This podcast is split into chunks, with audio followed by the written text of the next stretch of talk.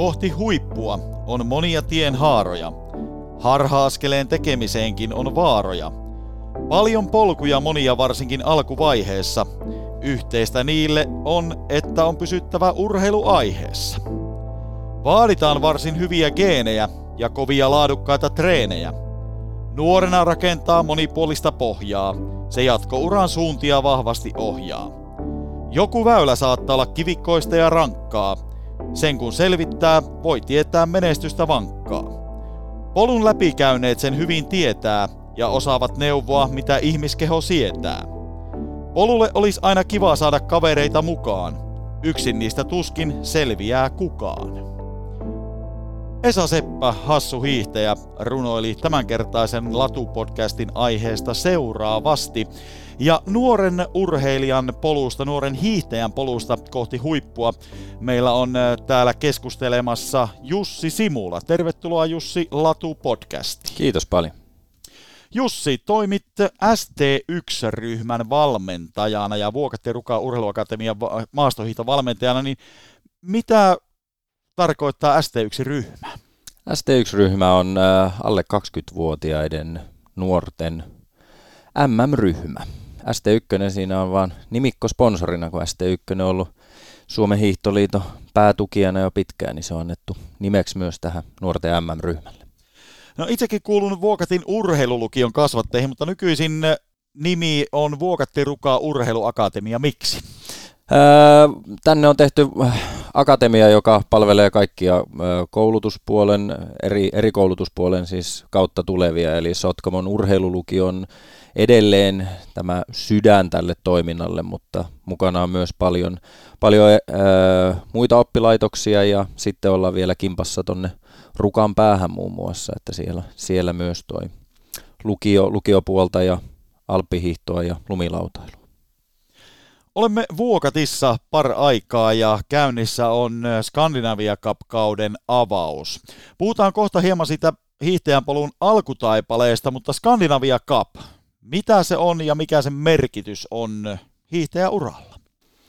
No se on niin sanotusti B maailmankappi, jos, jos sen niin voi tiivistää. Eli se on hyvä väylä kohti siirtymistä ihan sinne maailman kovimpaan liigaan. Ja kilpailut on kovatasoisia ja kilo, äh, kisoissa on mukana siis Norja, Suomi, Ruotsi, virolaisia, niin edespäin koko Pohjoismaista ja muualtakin totta kai saa osallistua, venäläisiäkin välillä mukana. Äh, Se, se on hyvä paikka mitata se oma kunto, että riittääkö se maailmankapissa, että olisiko, olisiko oikeasti rahkeita päästä siellä jo hyville sijoille. Ja toimii yleensä katsastuskisana kaikille maille, että kun olet palkintopallilla Skandinavia Cupissa, niin todennäköisesti hiihdät kelpotulosta myös maailmankapissa. Aika monestihan Skandinavia Cupista, kun noita menestyjiä on laitettu tuonne maailmankapin kiertueelle, niin siellä on tullut saman tien ihan podium paikkaa, eli sinänsä kyseessä tasoltaan ei ole mikään B-luokan kilpailu.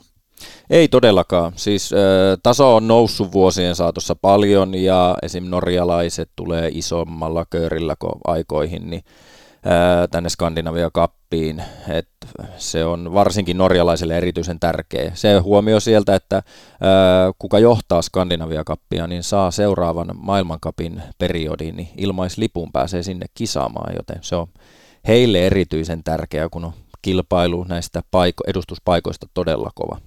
Ja paitsi nuoria hiihtäjä, niin tänäkin viikonloppuna täällä Vuokatissa on mukana muun muassa Niklas Dyrhaug, joka on tekemässä taas paluuta sinne kaikkein kovimmalle huipulle, niin ilmeisesti tämä toimii myöskin tällaisena testialustana vähän kokeneemmille urheilijoille. On joo, ja Dyrhaugin kohdalla, niin Dyrhaug on itse myös noussut täältä Skandinavia Cupin kautta useampia vuosia sitten, niin ää, taisi johtaa Skandinavia Cupia eka, eka, ekojen kisojen jälkeen, niin pääsi sieltä sitten hiihtämään Tour de Skitä ja muistaakseni oli aika korkealla. Samaan tien. No hei, sinulla kai tuosta omasta hiihtourasta niin kauan aikaa ole, niin minkälaisia muistoja itseltä tulee Skandinavia Cup-kisoista? No sen muistan, että nämä oli paljon pienempiä kisoja ennen, että osallistujamäärät oli pienempiä, että kyllä nyt viime vuosi on noussut taso rajusti. Öö, Sitten ehkä tulee semmoinen mieleen, muistuu sieltä ö, omalta ajalta, kun siirtyy ö, aikuisten sarjaan, niin Muuan Petter Northug tuli Skandinavia Cupin kautta ja kylvetti meitä muita aika, aika rumasti ja sitten nousi, nousi sieltä maailmankappia kiertämään. Että kyllä se on ihan monen, monen huipun tie ollut, että sitä kautta mennään sitten sinne maailmankappiin. Miten paljon suomalaiskilpailijat, suomalaishiihtäjät kisailee sitten Skandinavia Cupin kisoissa, esimerkiksi Ruotsissa, Norjassa, Virossa, jossa myöskin niitä kisoja järjestetään, koska kuten sanoit, niin norjalaisiahan täällä on kymmenittäin. Joo, norjalaisia on täällä todella paljon ja sanotaanko niin, että kyllä suomalaisiakin lähtee niihin, mutta riippuu aina miten sen matkajärjestely ja huollon ynnä muun suhteen kaikki onnistuu. Että Viroon esim. On ollut hirmu helppo mennä, kun laivalla siitä vaan yli ja omalla autolla ajelee ja huoltomies mahdollisesti siinä mukana, mutta esim. Norjan, Norjaan niin kisoihin on välillä aika pitkä ja hankala, hankala reissu, että siinä pitää olla järjestelyitä, mutta vähän ollaan pyritty esim. Täältä Vuokatti-Ruka Urheiluakatemian puolesta niin Öö, hommaamaan huoltomies ja lähdetään sinne porukalla, että kerätään pieni poppo, poppo mukaan sinne.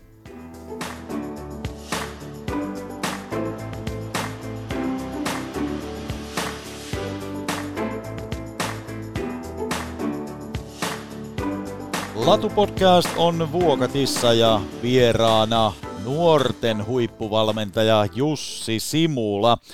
Skandinavia Cupista tuossa juteltiin, mutta mennään nyt sinne hiihtäjän poluun ihan alkutaipaleelle.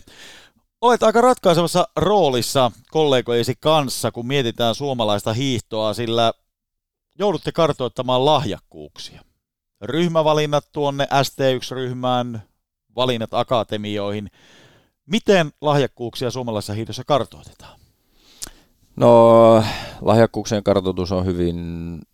No. hankala asia, sanotaanko, että mihin asioihin painotetaan, mutta edelleen on pidetty ää, tärkeänä maksimaalisen hapenottokyvyn, ää, ei nyt voi sanoa arvoja, mutta että arviota siitä, mitä se on, että ää, akatemioihin kautta lukioihin on edelleen pääsykoetestinä tämmöinen juoksutesti, mikä, mikä on yksi osa sitä, sitä pää, pää, reittiä sinne lukioon, niin se on meille tärkeä asia. Toki hyvä kysymys on tässä, että kun vauhti kiihtyy hiihtomaailmassa kovaa vauhtia, niin pitäisikö siihen ottaa rajummin panostusta siihen, että nopeuden puolen tai muun. Että ne on osana testejä, mutta niiden painoarvo on vielä todella pieni verrattuna tähän hapenottokyvyn arvoon.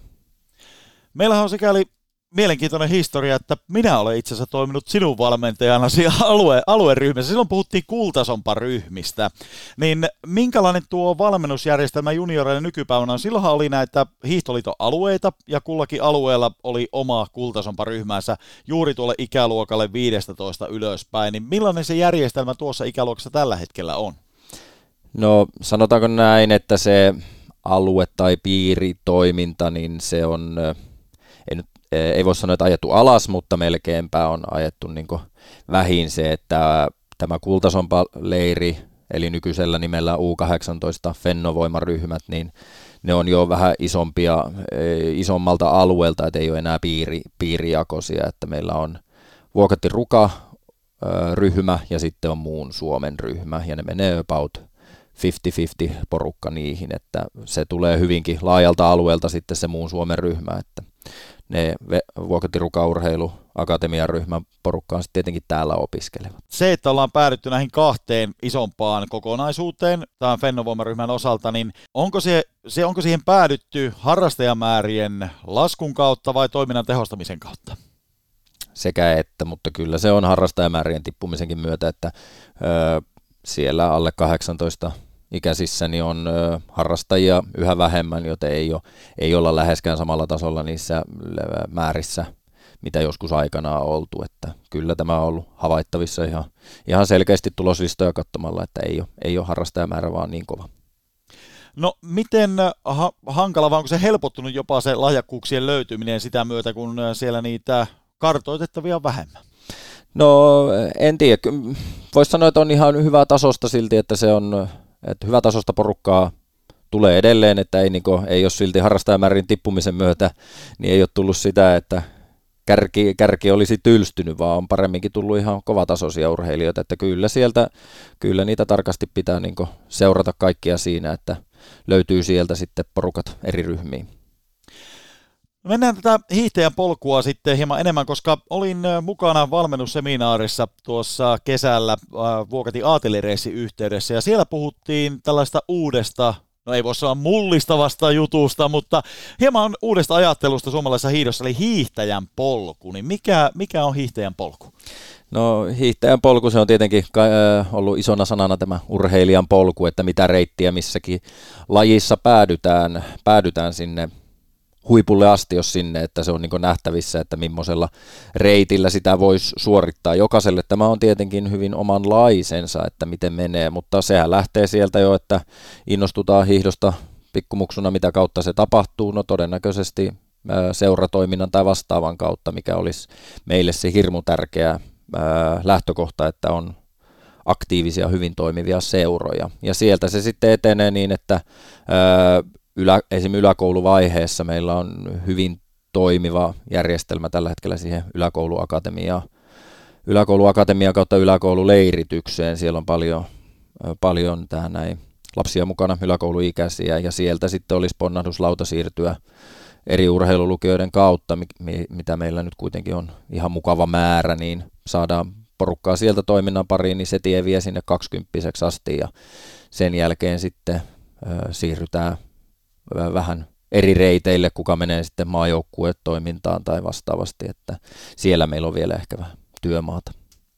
Eli tuo yläkoululeiritys ja tämä urheiluakatemian toiminta, näet, että siinä on otettu isoja steppejä eteenpäin. Se on ollut hyvää, hyvää perustoimintaa, mikä meillä on ollut. Yläkoululeirityksessä on paljon porukkaa eri puolilla Suomea, meillä on monta paikkakuntaa, ketkä järjestää näitä, ja sitten urheilulukiot on ollut nyt hyvin aktiivisia, ollaan pidetty tämmöistä yhteistä foorumiakin eri urheilulukioiden kanssa, niin se on potkinut hyvin sitä toimintaa eteenpäin, mutta siellä on edelleen kova työmaa siellä, että meidän seurat olisi hyvin elinvoimaisia. On monia seuroja, jotka tuottaa paljon junioreita, mutta on, on siinä vielä iso työmaa, että se vielä paremmin toimisi. No kun mietitään tuota seuratoimintaa, niin Suomen Cupien myötä hän viestikilpailut, ne ovat nousseet arvoon arvaamattomaan ja ollaan nähty tällaisien huippuseurojen synty. Ehkä parhaana esimerkkinä totta kai Vuokatti ski-team Kainuu jo, jo vuosikymmeniä sitten voidaan sanoa, niin näetkö, että meidän pitäisi edelleen kehittää seuratoiminnassa kasvattajaseura, huippuseura ajattelu? Mm, on ihan... On ihan kyllä hyvä juttu, että se olisi niin, että saadaan ne parhaa, parhaat ja ketkä on siellä huipulla, huipulla sitten ihan aikuisvaiheessa, niin saataisiin tiimeihin, jotka voi mahdollisesti reenata yhdessä, että on niin kuin leiritystoimintaakin sillä porukalla, koska esim. Maajoukkueen rinki on kuitenkin hyvin pieni sinne, hyvin pieni osa meidän urheilijoista mahtuu, niin silloin olisi sitä yhteistä joukkuetekemistä siellä enemmän, ja sitten kuitenkin näitä seuroja pitää olla paljon, että ympäri Suomen muksut, muksut menee toimintaan mukaan, niin ehkä siinä olisi hyvä miettiä tämmöistä systeemiä. Onhan se tavallaan vähän tullutkin, että meillä on eri, erilaisia seuroja. No palataan vielä tuonne hiihtäjän polulle, kun sitä olette työryhmässä miettineet. Ketä kaikkia teillä on ollut tuossa hiihtäjän polkua pohtimassa? No hiihtäjän polkua on ollut pohtimassa isokin ryhmä, että siinä on ollut kaikki maajoukkueen valmentajat, paljon akatemian valmentajia, ihan kilpa- ja huippu-urheilu tutkimuskeskukselta asti porukkaa, että ää, muistaakseni Vesterisen Ville on tehnyt viimeisimmän ää, lajianalyysin ja tekee sitä, että sieltä, sieltä syntyy lisää, lisää dataa ja sen mukaan pitää sitten elää, että lajianalyysikin muuttuu muuttuu matkan varrella koko ajan. Eipä tiedetty joku aika sitten Klebun juoksusta mitään, mutta se on ollut kova juttu, kova juttu ja sitä on harjoiteltu kanssa. Niin tämmöiset pitää ottaa siellä huomioon, että mihin laji menee. No mennään hieman tuohon urheiluakatemiaan vielä, koska itse se kiinnostaa totta kai urheilulukion läpi käyneenä hieman, että missä sillä mennään nyt. Muistan omalta ajalta sieltä yhdeksänkymmentäluvun puolen välin jälkeen, niin silloinhan se hyvin pitkälti oli sitä, että oli aamutreenit, käytiin koulussa, illalla omat treenit tai salibändiä, ja sen jälkeen käytännössä oltiin enemmän tai vähemmän kuin ellun kanat. Niin vieläkö se urheiluakatemia toimii sillä periaatteella? Olen jossain kuullut, että puhutaan hieman kokonaisvaltaisemmasta urheilijaelämästä ja sen opettelusta. No sitähän se on. Toki siellä voi olla kuin ellun kanat, jos niin haluaa, että yksilö, yksilön vapaus totta kai on olemassa, mutta öö, joo, aamureenit, aamureenit on ja käydään koulussa koululounas ja koulu käydään sitten iltapäivällä oma reeni tai vedetty reeni, että siellä on mahdollisuuksia, että yleensä meillä aamu, aamut painottuu öö, kestävyysharjoituksiin ja iltapäivällä sitten on mahdollisesti esim. Vedetty saliharjoitus tai oheisharjoitus, telinevoimistelua ynnä muuta, ynnä muuta, riippuen vähän ikäluokasta, minkä parissa toimitaan, mutta pyritään siihen, että se on kokonaisvaltaisempaa opettelua siitä, että ollaan sitten öö, valmiita, kun siirrytään aikuisten sarjaan, niin on kaikki öö, palaset siinä omassa niin kuin käytettävissä, että osataan, osataan elää sitä huippu-urheilijan elämää sitten. Tuossa aiemmissa Latu Podcast-jaksoissa meillä on käynyt paljon asiantuntijoita. On ollut huippufysiologi Esa Hynynen, viime viikolla Maarit Valtonen, sitten lääkäri puhumassa. Ja on puhuttu paljon ravinnosta ja paljon puhuttu myöskin sitä kokonaiskuormituksesta. Niin miten paljon jo tuossa urheiluakatemiavaiheessa kiinnitetään näihin asioihin huomiota? Kiinnitetään hyvin paljon. Meillä on ollut... Nyt Vuokatti-Ruka Urheiluakatemiassa iso etu se, että ollaan saatu asiantuntijoita viimeisten vuosien aikana meidän rinkiin mukaan, niin meillä on psyykkisen puolen valmentajaa, saadaan sieltä avuton ravitsemuspuolen ammattilainen ja niin edespäin, niin kyllä se auttaa sitä, että kun tulee ongelmatilanne, että valmentaja sanoo, että nyt ei ehkä ihan omat rahkeet riitä ratkomaan tätä, niin löytyy, löytyy heti apu läheltä ja saadaan siitä sitten tämä näin kättä pidempää toimintaa. Eli Sompalan kansallisruoka ei välttämättä enää ole jauheliha ja riisi. En tiedä, kyllä se taitaa olla jauheliha ja makarooni. Kyllä, mutta samat perusmaut tuntuu vielä olevan siellä voimissaan.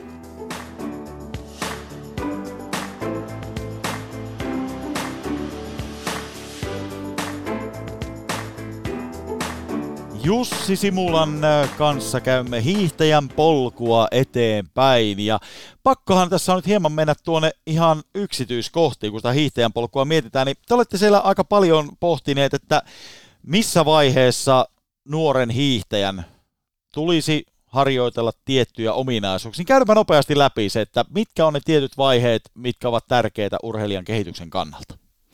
No joo, siinä on niin kuin, tänne on merkitty vähän tämmöinen iso kuva kautta tavoite ja toiminnan tarkempaa kuvausta ja pääharjoituksia ynnä muuta annettu esimerkkinä, niin jos täältä nyt jotain poimii esim. Tästä lapsuus- ja valintavaiheesta kymmenestä viiteentoista vuoden iästä, eli meidän niin sanotusta hopeas, hopeasompavaiheesta, hopeasompakisojen ympärillä, totta kai tässä paljon toimitaan, niin sinne on isosti asetettu tämä, että herkkyyskausien ja fysiologisen kehittymisen huomioiminen, että siinä liikutaan hyvin eri vaiheissa itse kukin, että osa on jo murrosien, murrosien tuo, käynyt jo tässä vaiheessa, mutta osalla se tulee vasta myöhemmin, joten se pitää ottaa paljon huomioon. Taito- ja tekniikkavalmennuksia, tekniikkavalmiuksia, niihin niin kuin painotetaan paljon ja totta kai hapenottokyvyn optimointia, niin mitä se tarkoittaa sitten, niin se tarkoittaa kuitenkin, että liikuttaisiin aika monta kertaa. Tänne on merkitty kaksi kolme suluissa jopa neljä kertaa viikossa, jossa syke kävisi aika korkealla. Sehän tulee helposti monipuolisen toiminnan kautta, niin kuin Esan runostakin kuultiin. Joo, eli välttämättä, välttämättä se ei tarkoita sitä, että lähdetään kolme neljä kertaa viikossa saavarinteeseen. Ei, se voi tarkoittaa aika reipastaa jalkapallopeliä tai... sitä hiihtolenkkiä, että käydään hiihtämällä ja tempastaan reippaasti ja jos on vielä kisakausi, niin siellä saattaa olla joku kisa tai jos on monen lajin harrastaja, niin siellä saattaa olla kesällä sitten jonkun muun lajin kisat, niin siitähän se äkkiä jo tulee. Mutta jos, jos kyseessä on vain yksi laji, niin silloin voi olla, että joutuu oikeasti vähän miettimään, että mitä se tekee. Joo, eli monipuolisuus kunniaan tuossa ikävaiheessa. No, sitten mennään siitä eteenpäin. Mitäs sitten? No sitten tulee tämä niin sanottu valintavaihe, eli kuusitoista kaksikymmentävuotiaat toisen asteen toiminnassa mukana niin kuin akatemioissa todennäköisesti, niin tänne on asetettu isoimmalla pensselillä vauhtikapasiteetin kehittäminen ja varmistaminen, totta kai kestävyyskapasiteetin kehittäminen ja sitten tämä asia, että osaava urheilija, että tulisi se makaronin keittämisen lisäksi myös siihen ehkä jotain salaattia siihen lautaselle näin karrikoidusti. Ja sitten on nostettu tämmöinen asia, että määrän tarkastelusta voimakkaasti sinne ominaisuuksien kehittämiseen, että ehkä napsun liikaa on ö, katsottu siellä sitä aikuisten toimintaa, mitä aikuisten tekeminen, mutta pitäisi muistaa ne asiat, mitä tuossa vaiheessa on tärkeitä, että kestävyyttä pystyy kehittämään hyvin vahvasti sitten myös aikuisiällä. No lupasin sinulle, että siihen ei mennä, että miten sitä kaksikymmentä mennään huipulle, mutta mitä akatemiavaiheen jälkeen? Sulla on siinä muistiinpanot esillä, niin tarkistapa sieltä, että miten se homma etenee siitä eteenpäin. No tänne on merkitty sitten tämä huippuvaihe, niin se liittyy tässä linjauksessa paljon tähän maajoukkueeseen, että siellä se tavoite tietenkin se arvokisa menestys, niin miten se tuloksen tekeminen mahdollistuu ja ää, mitä se tarkoittaisi harjoituksissa, niin esim. Korkeatasoisia ryhmäharjoituksia on tänne kirjattu, niin se, se ei ihan joka paikassa onnistu, että pitäisi löytää niitä kovatasoisia sitten sparraajia siihen omaan treenirinkiin, että yksi reenaamalla tullaan tietylle tasolle, mutta että joukkueesta voisi saada paljon sitten etua. Ja toki ehkä nykyihminenkin on hieman sosiaalisempi olento kuin ehkä tuolla kuusikymmentä-seitsemänkymmentäluvulla. Niin se voi olla joo, että juttua, juttua vähän tulee enemmän, niin tuo olisi mukavampi tehdä niin. Ja joukkueurheilusta tässä pitää myös ottaa mallia, että joukkueurheilu toimii meillä Suomessa tehokkaasti, niin tuo meidän pitää ottaa sieltä pikku koppia, että mitä meidän pitää tehdä. No Suomeenhan on oikeastaan vähän vahingossakin ehkä syntynyt tällaisia keskittymiä. Voidaan sanoa, että treenirinkejä. Että täällä Vuokatissa totta kai tänne jää moni akatemiasta valmistunut, vaikkei se maajoukkuepolku aukeaisikaan, ja toinen taitaa olla Rovaniemi, onko näin? Joo, on. Vuokatissa on Ilkka Jarva vetänyt tänä vuonna ja aikaisempinakin vuosina ollut, ollut tämmöinen aikuisten ryhmä. Siinä on ollut hyvin toimintaa, ja sitten taas tuolla Rovaniemellä niin Oksasen Ville ja Ville niin koordinoimana kautta vetämänä, mutta siellä on muitakin valmentajia totta kai siinä mukana, niin siellä on pyörinyt hyvin tämmöinen rinki. Siellä on maajoukkueen hiihtäjiä ja sitten just siitä pikkusen ulkopuolella olevia, niin saadaan hyviä yhteisharjoituksia aikaiseksi. Öö, sitten muita paikkakuntia, mihin niitä on viime vuosina ollut, niin Jyväskylä on ollut kovaa yritystä ja tehdä sitä, että siellä on myös pikkusen ollut rinkiä. Öö, että kuitenkin Jyväskylä on paljon tätä jatko-opiskelu, jatko-opiskelijoita kerää, muun muassa liikuntatieteellisiä ansiosta, niin siellä myös vähän toimintaa. No suomalainen huippuhiihto siellä ihan ylimmällä tasolla, se makaa aika harvoilla hartioilla. Niin millaisena näet nyt näiden toimivien harjoitusryhmien, urheiluakatemiatoiminnan merkityksen, miten nopeasti me pystytään tuottamaan leveämmät hartiat suomalaiselle absoluuttiselle huippuhiihdolle?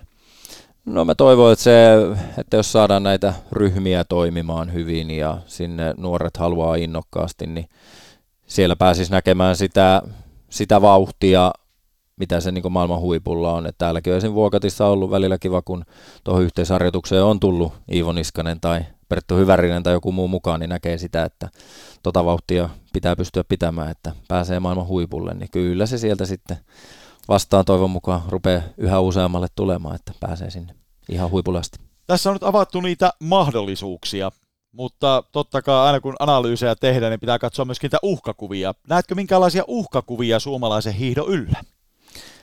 No on se nyt tietenkin uhkakuva se, että miten nämä harrastajamäärät kehittyy, että miten saadaan tarpeeksi harrastajia tulemaan tähän, että pysyy, pysyy laji. Laji, niin kuin, lajiharrastajamäärä hyvänä, että löytyy, löytyy niitä huippuja. Mielestäni se on aika hyvä esimerkki siitä, että entinen huippu-urheilija, huippuhiihtäjä on nyt täällä valmentajana, jakaa sitä tietoa eteenpäin, niin tämä ei ole nyt nykypäivänä mikään harvinainen suuntaus käsittääkseni.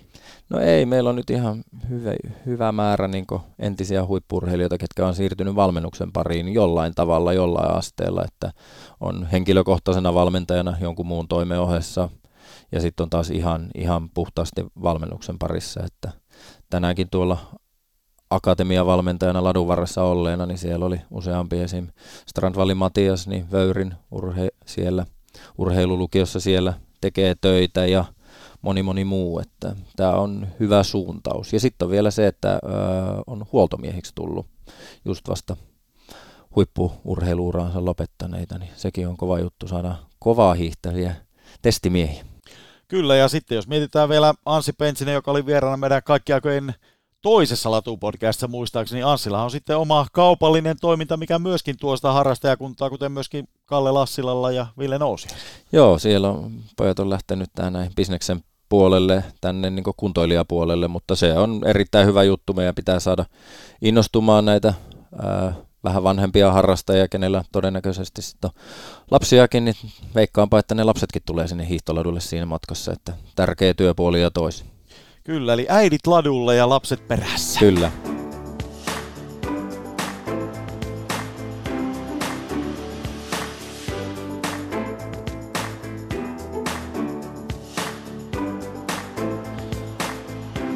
Latu Podcast ja aiheena nuoren hiihtäjän polku, vieraana Jussi Simula.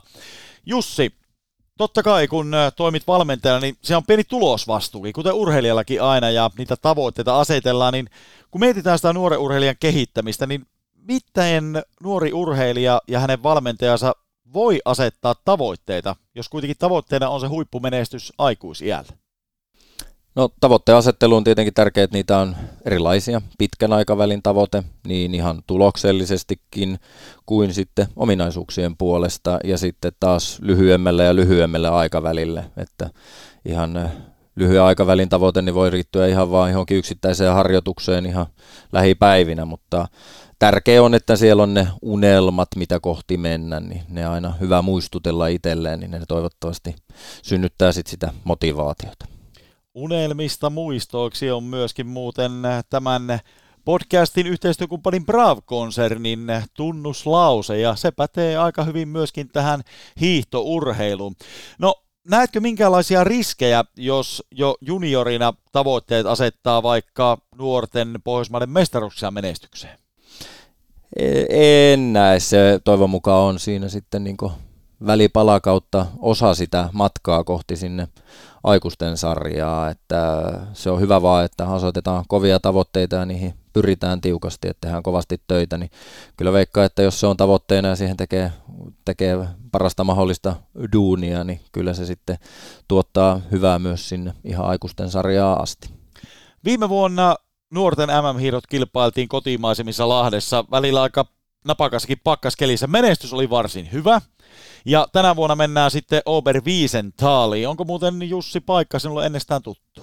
On tuttu. Me käytiin nuorten M M-ryhmän eli S T yksi-ryhmän kanssa leirillä Itävallan Ramsaussa. Meillä oli alun perin ajatus mennä tuonne Oberwiesenthaliin. Siellä on myös hyvät kesäharjoittelumahdollisuudet, rullaradat ynnä muut, mutta ei lähdetty sitten sinne. Ja tämän Itävallan leirin jälkeen niin minä ajelin itse itse sinne vähän vilkaisemaan, minkälaiset on paikat, ja siellä rakennettiin just uusia latupohjia ja muuta, että tuo on, on tuttu sen puolen. Voidaanko tuo viime vuoden Lahden M M, omien M M-hiihtojen menestys toistaa, ja vai onko odotettavissa jopa parempaa menestystä tämän kauden kisoista?